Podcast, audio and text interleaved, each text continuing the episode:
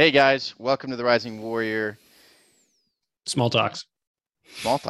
Today we've got a conversation on what we've just created for you, a tool to get you checked in with your mental health. Our veteran mental health check-in is available for you guys here in the bio.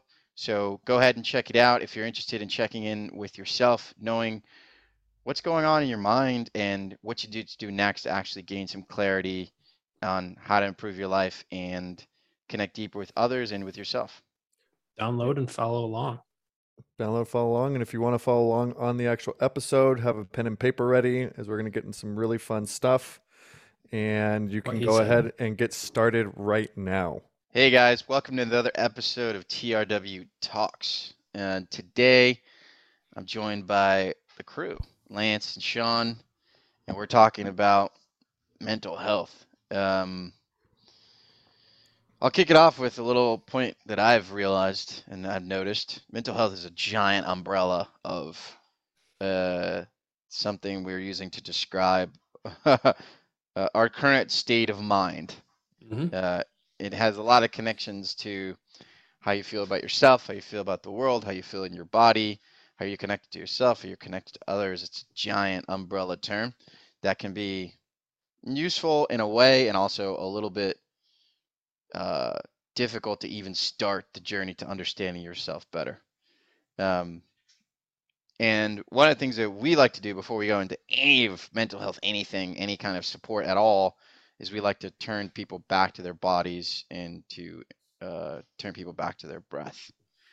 We're used to being up here in the chest, upregulated state of just breathing hard, shallow, and it keeps us from actually fully breathing into the moment so we can actually check in with what's going on.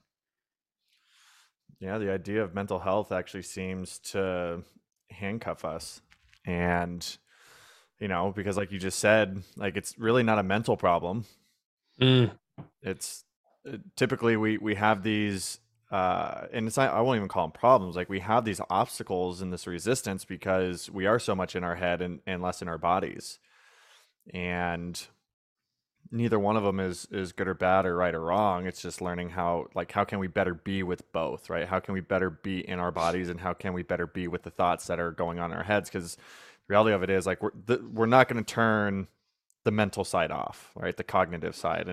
And something that many of you might have heard us talk about in the past is, you know, we're actually talking about the shift away from mental health to like cognitive fitness, right? Because mm-hmm. we're really good at the cognitive side of things, you know, and there's a plethora of reasons for that.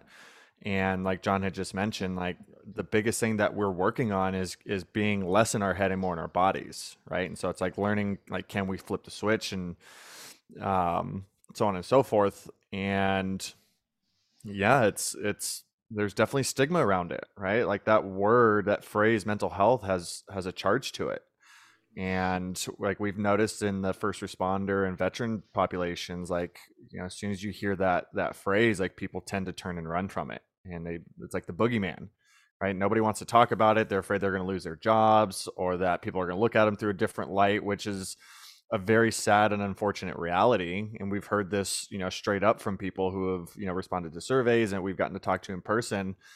And, you know, on a lesser level, right? Like we hear this about depression. It's like, oh, you just need to normalize depression. And like, cause as soon as someone says I'm depressed, like people get like, oh, I don't know what to do. Like I gotta be worried now. It's like, what do I do? What do I say? I gotta be careful. And not realizing like, oh, like these are all common. Like these symptoms, right? Depression, anxiety, and some of these other things that people experience, like they're actually quite common and it's okay that we experience them. And I think that's, you know, one of the things that we could bring to light is that like, yeah, we all experience this shit. And like, just because, you know, you're feeling heavy. And this is another thing that we like to do is like, let's actually gain some accuracy here. So just like mental health carries a stigma, like so does the word depression and anxiety. Mm-hmm.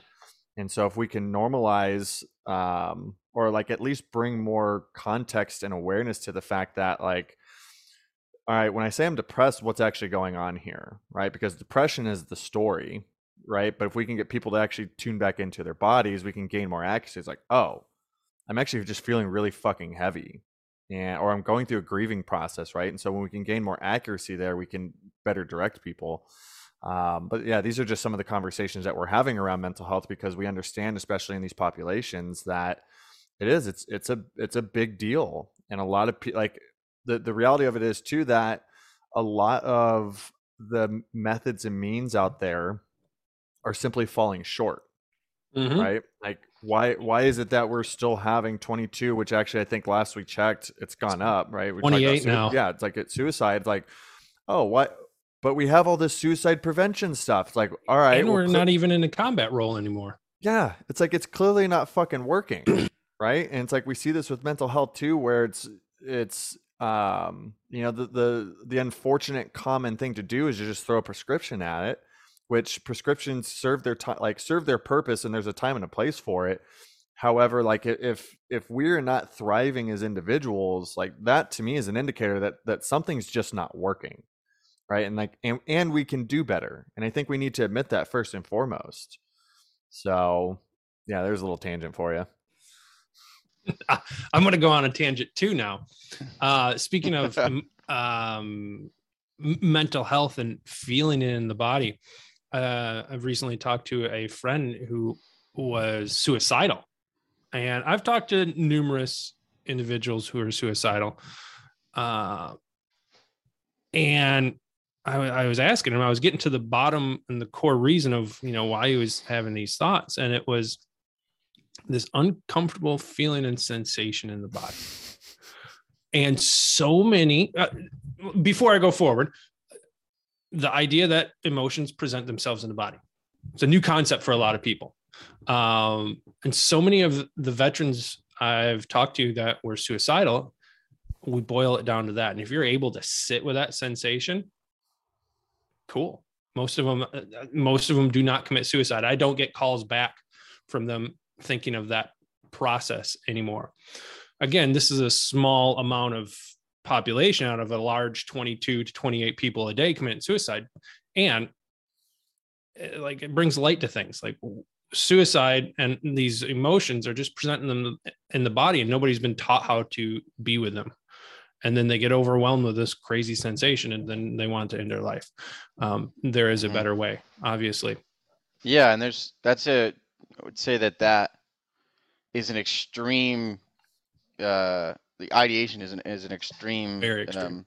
Yeah, to the edge sort of thought, idea, pattern, things that came up for you that if we peel back some layers and we go back to even something less extreme, like you want to hurt yourself, or you want to self-sabotage, you're kind of, you know, for this is a common one, boozing hard, mm-hmm. Overeating, like ruining relationships, like these are all like symptoms fitness. Of this stuff. Yeah. This is another, the opposite side is the gym bro who's like super strict with their macros and doing their thing and going to the gym and crushing always themselves. Always injured. These are all, I would say, before the point at you get mm-hmm. to the big S word, the suicide. And what we can do is we can start to actually tune back in. So in a way, what we're looking for is escape from something we're feeling, something that we are feeling. It's coming up, and we don't want to feel. And the second thing is we actually don't know how to feel it in a way that's constructive. Like, I know the feeling is there. I don't know what to do about it. I don't know where to go about it. I don't know how to understand it. I have no idea how to even like frame this thing I'm calling depression, anxiety, whatever it is for you. And the thing we like to do first and foremost is to get you back into the body by first mastering your breath. And it's a super simple process. It doesn't require a doctorate degree like Lance. It just requires a little bit of time and maybe 10 minutes of your time and some patience with yourself and your body. And it's really all about taking that upregulated state, that chest breathing, that's again useful when we're in a survival state, or when we're in, for those of you who've been in the military, most of our audience, when you put all your gear on and you're on patrol, or even just in training on patrol, your kind of elevated state, and you're looking for dangerous things that may or may not come to you. Things blowing up, you know, someone shooting at you, whatever it is. In training, it could be it's the same thing, just simulated. The physical experience is still the same thing, where you're like heightened awareness, you're kind of, your adrenaline is shooting up, you're in this super upregulated state. So the idea is, and we're going to check into with ourselves and our minds and our bodies and our hearts, is to slow the breath down. See how my voice just changed there? I was going really fast and now I'm slowing down. Sounds real sexy. And all we're going to do is breathe into our belly. So basically all we're doing is expanding the diaphragm, which is the thing, the muscle right below our lungs that actually allows that expansion of the chest cavity of the lungs. Breathing through our belly to force that expression down, right? That diaphragm pushing down, opening up some space. We're actually filling our lungs. And I like to always use the cues of put your shoulders back, chest forward, belly out. And taking a big deep breath and then releasing it, all the air out. I'd like to bring my belly, you know, thinking of my belly button going to the back of my spine. That's how I release the air there. And we want to do a shorter inhale and a longer exhale. It's basically what that's doing physiologically is telling our body that it's actually safe. So the quick breath, that's lack of safety. Deep exhale is what actually downregulates your body. And so that's it. 4 seconds in, 6 seconds out. That's all that it is. If you bring that, it takes about 5 minutes to do that breath. Come back into your body. Come back into a downregulated state. See, honest, and this is another thing. Do it with your eyes closed. See what kind of sensations are coming up for you. See how it changes the way you're actually feeling throughout your body. Another good practice, just to scan it. Scan your body. Like you're breathing, you're doing that breath.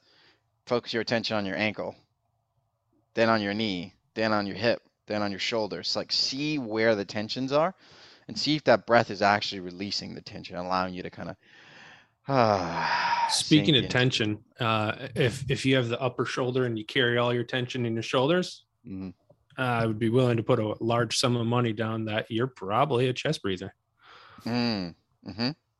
Yeah. What else? What other kind of symptoms have you seen, Lance, in your work of people who are chest breathers? Neck pain, back pain, low back pain, and I won't get into the anatomy and physiology about that, but yeah, if you're a chest breather, things aren't moving correctly and everything's tight, and yeah, hey, you come to see me. You pay off my student loans. Thank you very much. So again, you don't need to go see a chiropractor or a doctor or anything. This is a super easy way to kind of downregulate yourself and come back to the breath, come back to the body, come back to the moment as well. A huge part of why we're not able to actually look at what's going on is because we're constantly running from it. We're constantly doing stuff to get away from it. Like whatever that TV, your phone, sex, cigarettes, gym, alcohol, whatever the thing is that you've been using and abusing. Tactical gear. Yeah, it's buying tactical gear. Attacked. Listening to Black Eye for Coffee podcast. Coffee. Yeah, coffee's huge. Coffee's a huge one, yeah. You always have to be in that upregulated state because that's what you're used to. So you keep on hitting caffeine to make you feel comfortable and be back in that state. Buzzing your ass off all the time. Yep.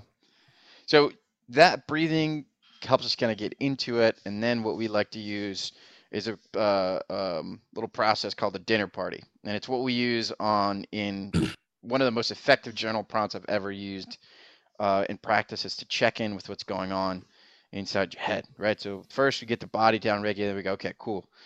I could be with the sensation. I'm here. I'm in the moment. As you can tell by the video, I'm here on my couch. I'm chilling. I'm at my place. I'm chilled out. I've got my journal here. And by tapping into the voices that we've got going on in our heads and actually labeling them, we can figure out first which ones are useful and which ones are not. One being, they're all parts of us. There's nothing wrong with the different parts of you. There's nothing to be done, nothing to be changed. It's just a matter of acknowledging them first and foremost, and then choosing which ones you're going to listen to, which ones you're going to actually cultivate, which ones you're actually going to feed. There's 5 different parts we like to use: the inner child, the heart, the inner critic, the shadow, and the ego.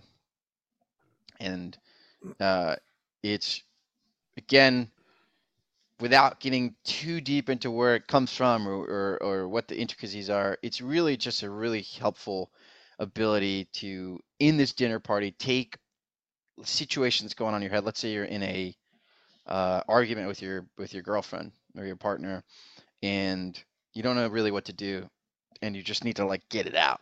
Well, the first thing is, I don't recommend just getting it out in front of your partner.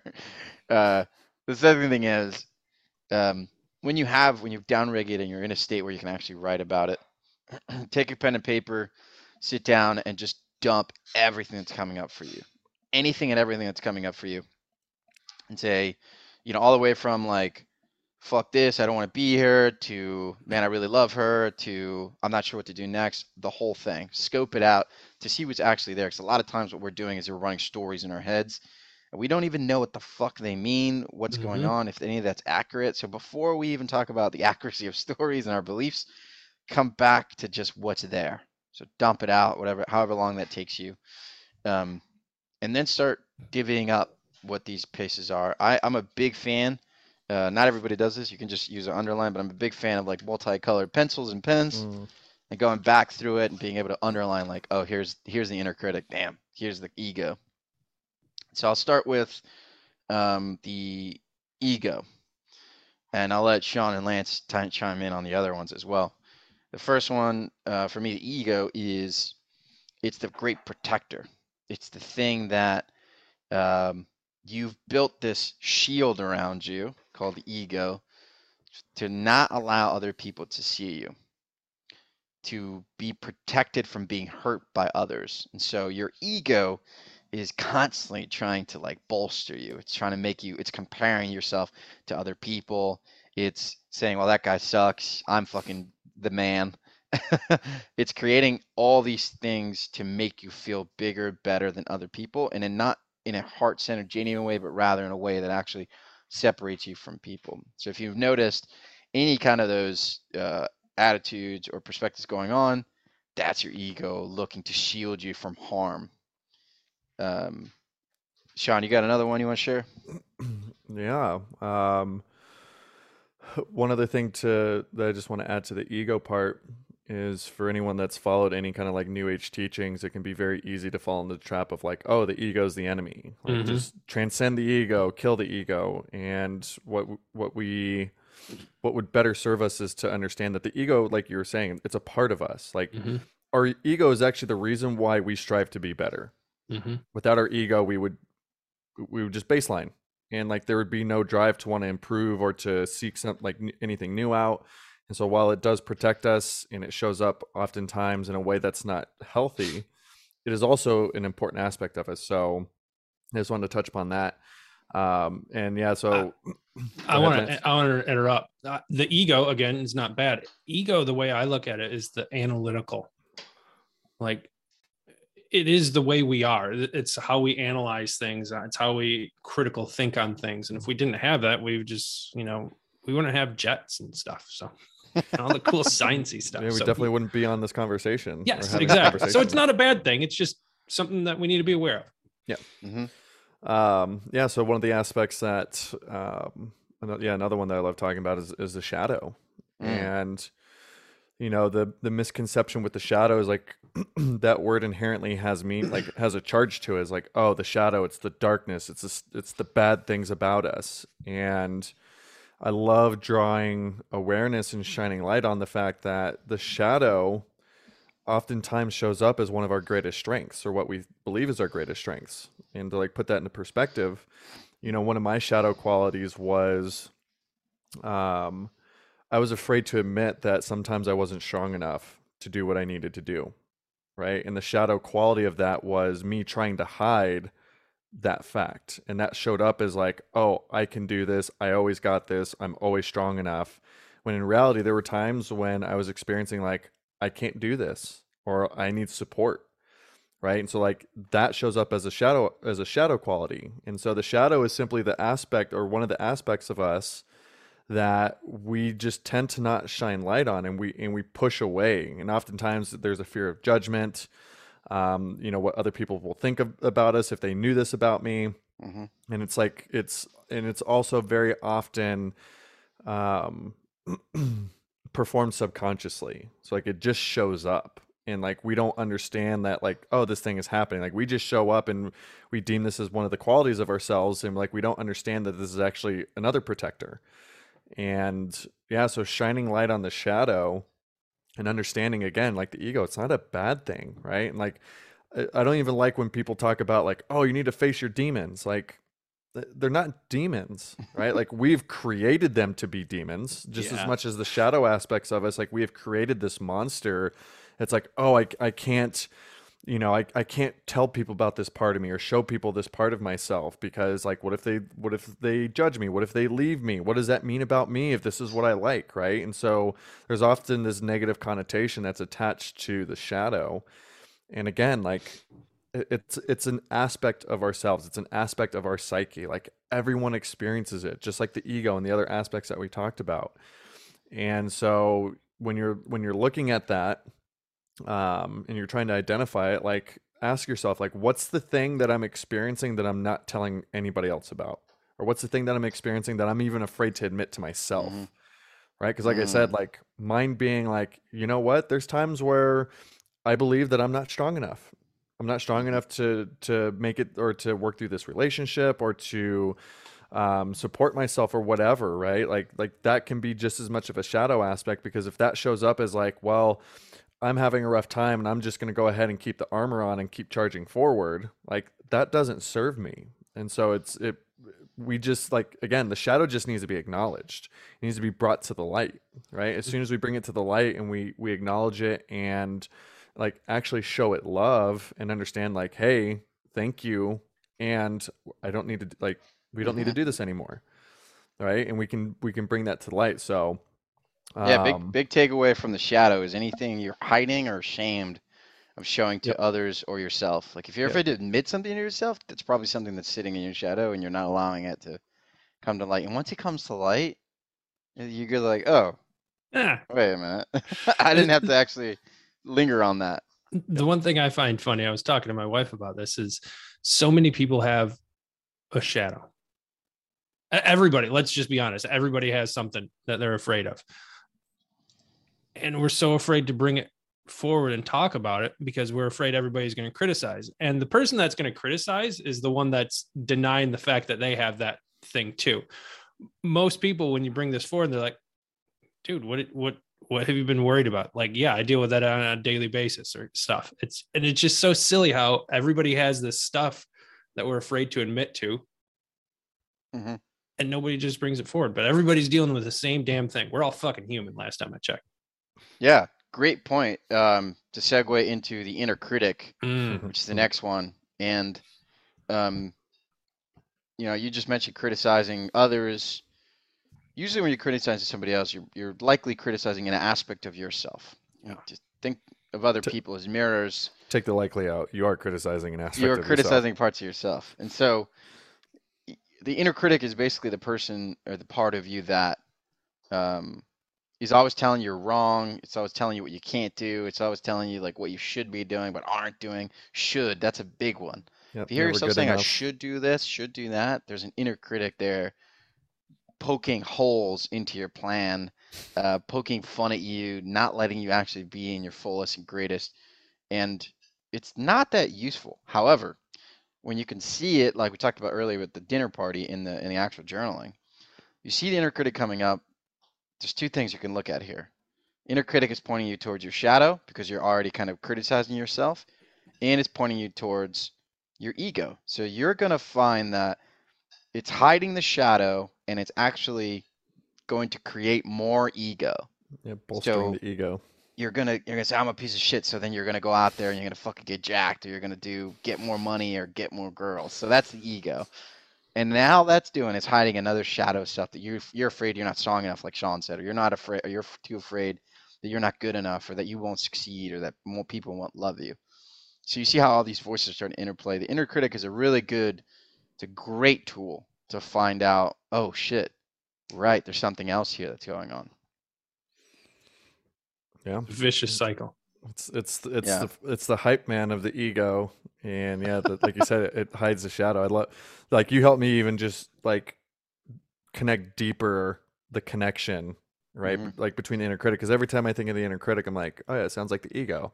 Oh, that sounds like some shadow aspects. It's like, oh yeah, it's just like the fucking hype man. It's like, yeah, you're not fucking good enough. You can fucking do better. You fucking suck. And then the ego's like, yeah, I'm gonna go do more. You're like, fuck. Yeah, and notice this the inner critic is the great, again, these are all aspects of you. This part of you is the starter of the shame, the creator of the shame. The inner critic is the shoulds and the you suck and the whatevers. That's the terminal creation. It like continues to dig in the knife a little bit deeper until you, most of us, especially in our community, we revert back to our training. We're like, fuck this, I'm gonna fucking overcome this thing. And so if you notice the change here, in energy, you're like, man, I'm a piece of shit, I'm sitting down, fuck man, I suck ass, whatever the voices are coming up in the inner critic. And then all of a sudden you get this like surge of energy. You literally get a sensation of like heat rising in your body, and you're like, fuck this, I'm gonna overcome this thing. And it's useful in some cases, and in many cases you're just creating more tension, more disembodiment, more dysregulation in the body. You can literally, like, as I'm saying it, I'm like, oh, I suck, and then you're over-regulating your body. So remember, as you're doing this thing, the breath, come back to the deeper parts of it, and actually down-regulate so you can calmly look at these things. And so the next thing I would say here, let's see, I think we've touched base on. Let's talk about the inner child a little bit. Yeah, there we go. Yeah. Before we get into the heart, let's talk about the inner child a little bit. So your inner child, probably you may have heard this term. It's a common one out there in the self-development realms. For those of you who haven't been in those realms, it is a really fun part of you. It's the part of you that wants to play. It's the part of you that wants to be seen.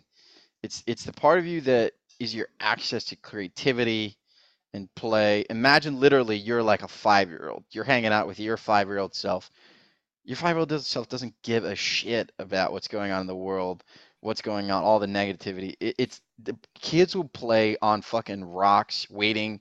I literally saw kids playing on a giant rock outside of a government building waiting for their parents to come out, like in like nice clothes. They were just having a blast.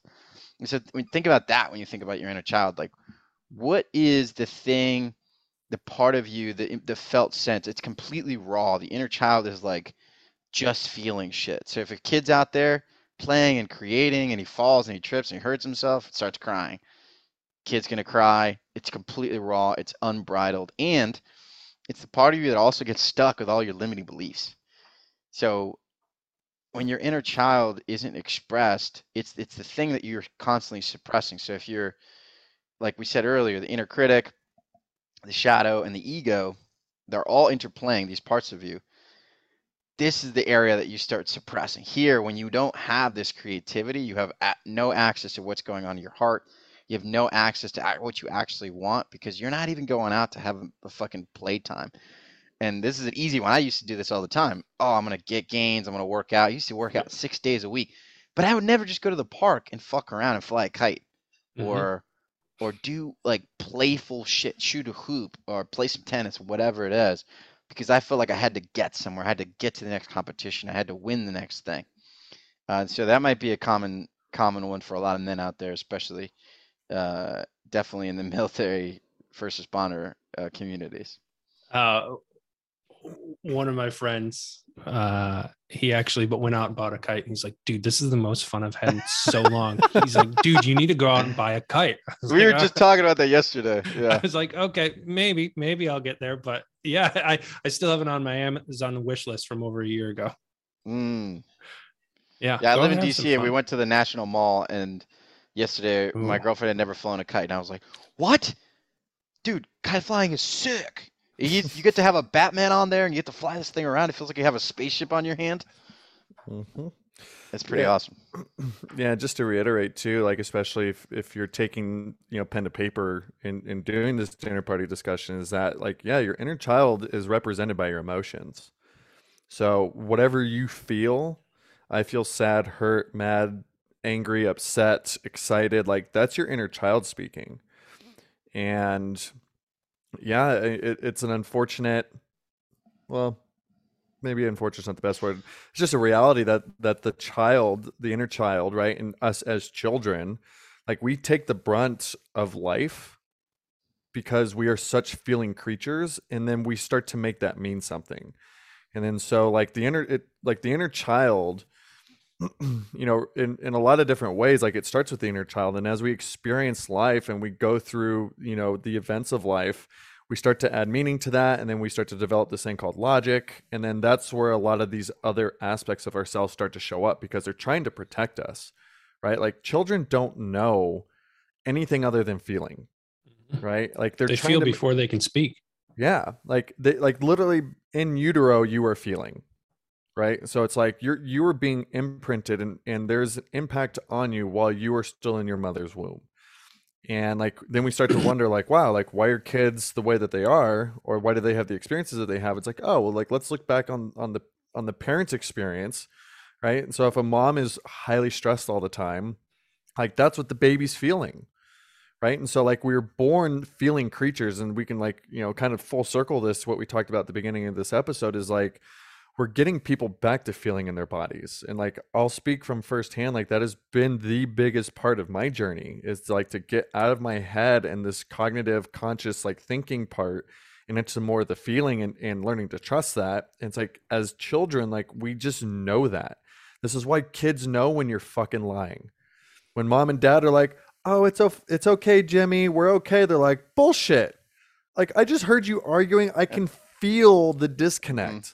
I can feel it. And obviously we can't put words to that. Right. And so just as another caveat, our language is simply a tool. We developed language to make sense of what we were experiencing on a felt sense level. And we've gone so far into that we become so disconnected from the felt sense level. And now it's just creating more confusion. And we're wondering why we're depressed and anxious and experiencing all these other things is because we're too much in that. And so it's we're relearning how to use our language, or we can relearn how to use our language to be better connected to our bodies, right? To use it as a tool that's helpful. It'd be trying to take a screwdriver to a nail. And it's why isn't this working? It's your fucking tool's wrong. Let me show you something. The screwdriver works for screws, and this is how you do it. You need a hammer to then hammer the nail. So instead of trying to screw in a nail and hammer a screw, we can better use our language as the tool that it is to have, more in-depth experiences per se. Mm-hmm. But yeah, as children, it's attached to the emotions. So as you're journaling, as you're getting this out, pay attention to that. What are you feeling? And try to stick with emotions, right? If you use we won't go too far into it, but if you ever say I feel and then there's something after that that's not an emotion, like happiness, sadness, anger, frustration, whatever, that's a story. Try to stick more with the feelings. And when you do that, you're now connected to your inner child. And what you can do is you can ask yourself, man, what would I do if a 4-year-old was sad? Mm-hmm. Right? You're not going to try to explain the universe to a 4-year-old and be it's okay. Jimmy didn't mean that. He's just being a dick. It's no, you're going to go over, most likely you're going to give him a hug, right? Hey, buddy. Or you can have, it could be one of those experiences that I'm sure a lot of us have had with our parents where it's suck it up, toughen up. You shouldn't be crying, right? And we start to, we start to connect dots of oh, this is why people are the way that they are. It's because mm-hmm. What the fuck? So imagine yourself with your feelings as if they're your inner child. And see how much that can shift for you. So, yeah, I love that description of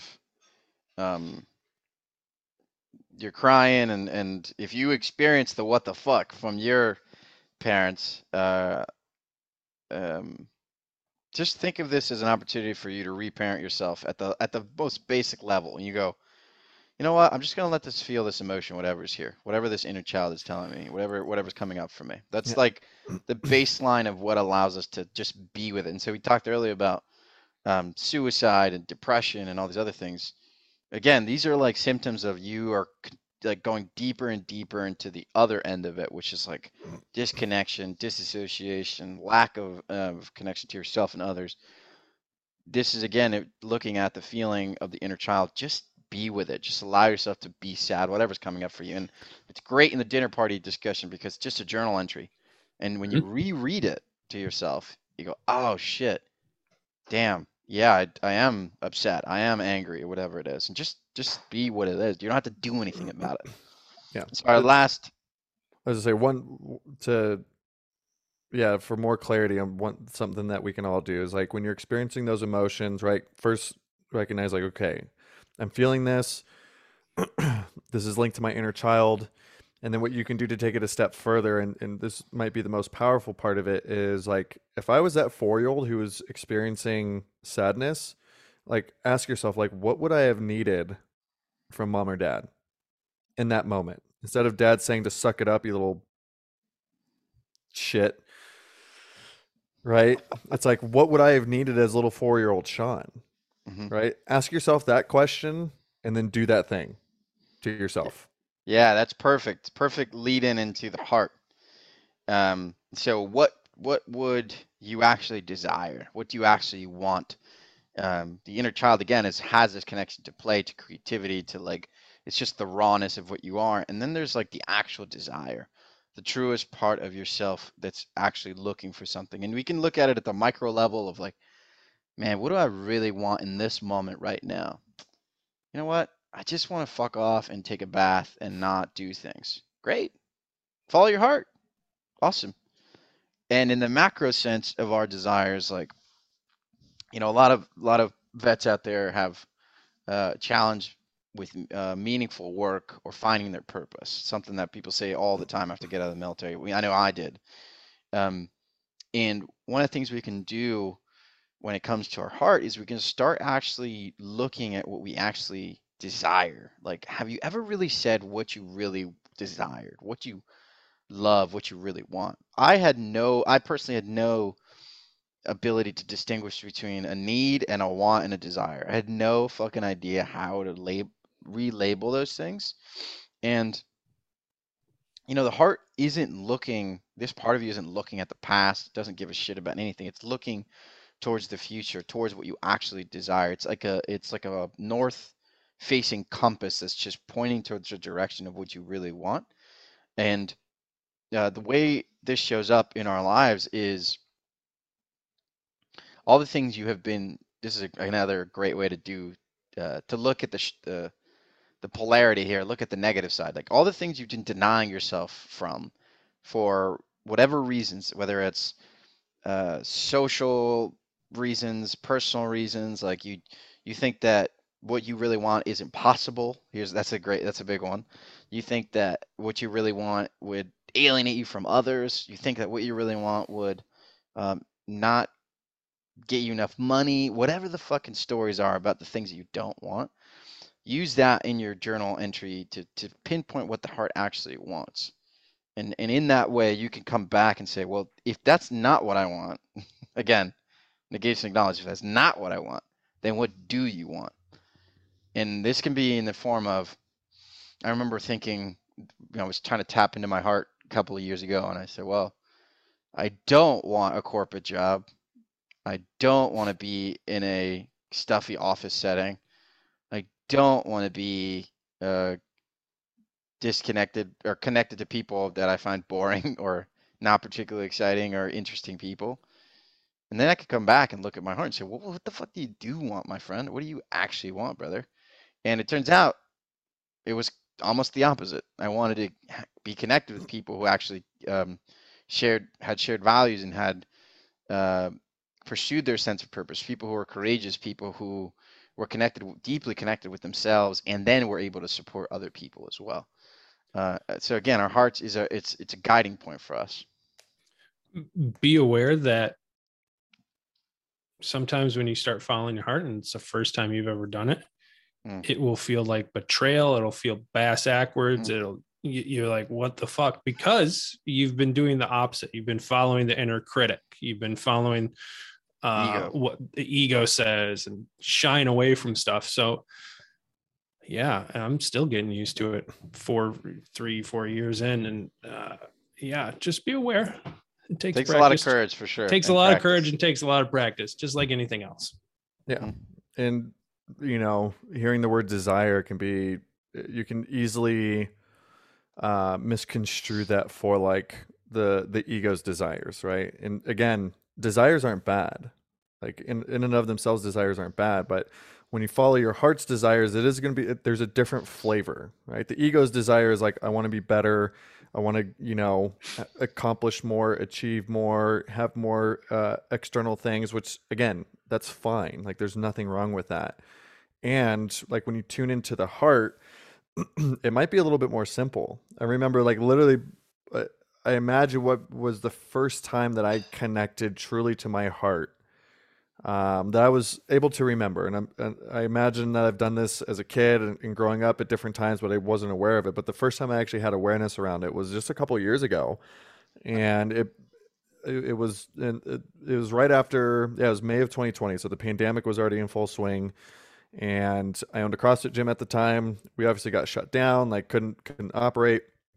And I remember I was on a support call with one of my mentors, and like I dropped into the space and just like kind of quieted things down. And the only thing that came up was, I want to be in the mountains and I want to be closer to my friends. Like that was it. And I knew in that moment, I was like, this is my heart talking. Like, because the ego would not let me leave the gym, right? The ego wouldn't be saying like, leave the gym, leave all this stuff that you've built. Cause I was 8 years into it. And like, when I dropped into that and I was just like, holy shit. Like I got emotional, I got a little teary eyed, but like that was everything that I heard was like, mountains out west, be with your friends.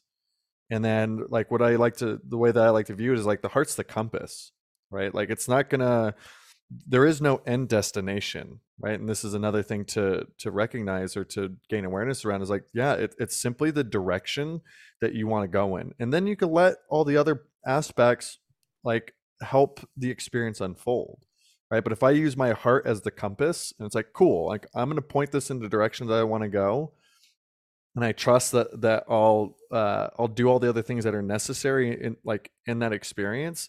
Like that's all you need. Right. Like this isn't something like, you can tune in whenever you need to, right. It could be in smaller moments. It can be in bigger moments, and yeah, just use it as your compass. And it could be really difficult because most of us have been so disconnected that as soon as you tap back into it, it's going to feel foreign. It's going to feel funny. It's going to feel new. You might panic a little bit, and like, that's okay. Like we've become so conditioned to live our lives a certain way that as soon as we start to tap back into more of what our heart's desires are, it's like, whoa, I don't know about this. This is scary. It's like, yeah.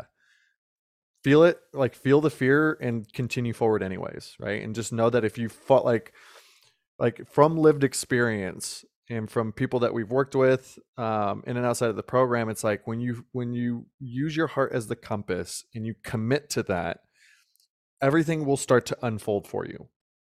I guarantee it, right? But it takes courage to actually tune into what your heart wants, right? All the other shit, like all the other desires, like you want to follow those breadcrumbs, great. If they start to fall apart, chances are that you were not as connected to that desire as you thought. And that can help us when we try to follow that and things like we start meeting resistance. It's like, oh, well, check in. Like, is this actually what you really want? Or is this what you want because this is what society tells you that you should want, or that what your parents tell you that you should want, right? Mm-hmm. So again, like the desires aren't bad. Like I want a fucking Jeep truck. Yeah. Like I've wanted that for 2 years and I'm going to continue to want one until I fucking get one. Mm-hmm. And like, I know that it's not the end of the world that if I don't get one, Like, I guarantee you, as soon as I have the fucking money, I'm getting a goddamn new truck. I'm committed. I love that. That's Sean's heart's desire. He still thinks like a 21-year-old corporal. I want a truck, dude. I want a fucking truck. Yeah. So thank you guys for joining us today. Today we chatted about our breath. We talked a little bit about how to actually get to know what's going on in your mind. And again, we created for you guys we're calling the Veteran Mental Health Check-In. Link is going to be in the bio, on our Instagram, wherever you find all of our stuff. And yeah, we helped you actually do this in real time. What does it look like for you to write it out for yourself? Give you little prompt, little exercises, again, like the breath work we talked about and like the actual dinner.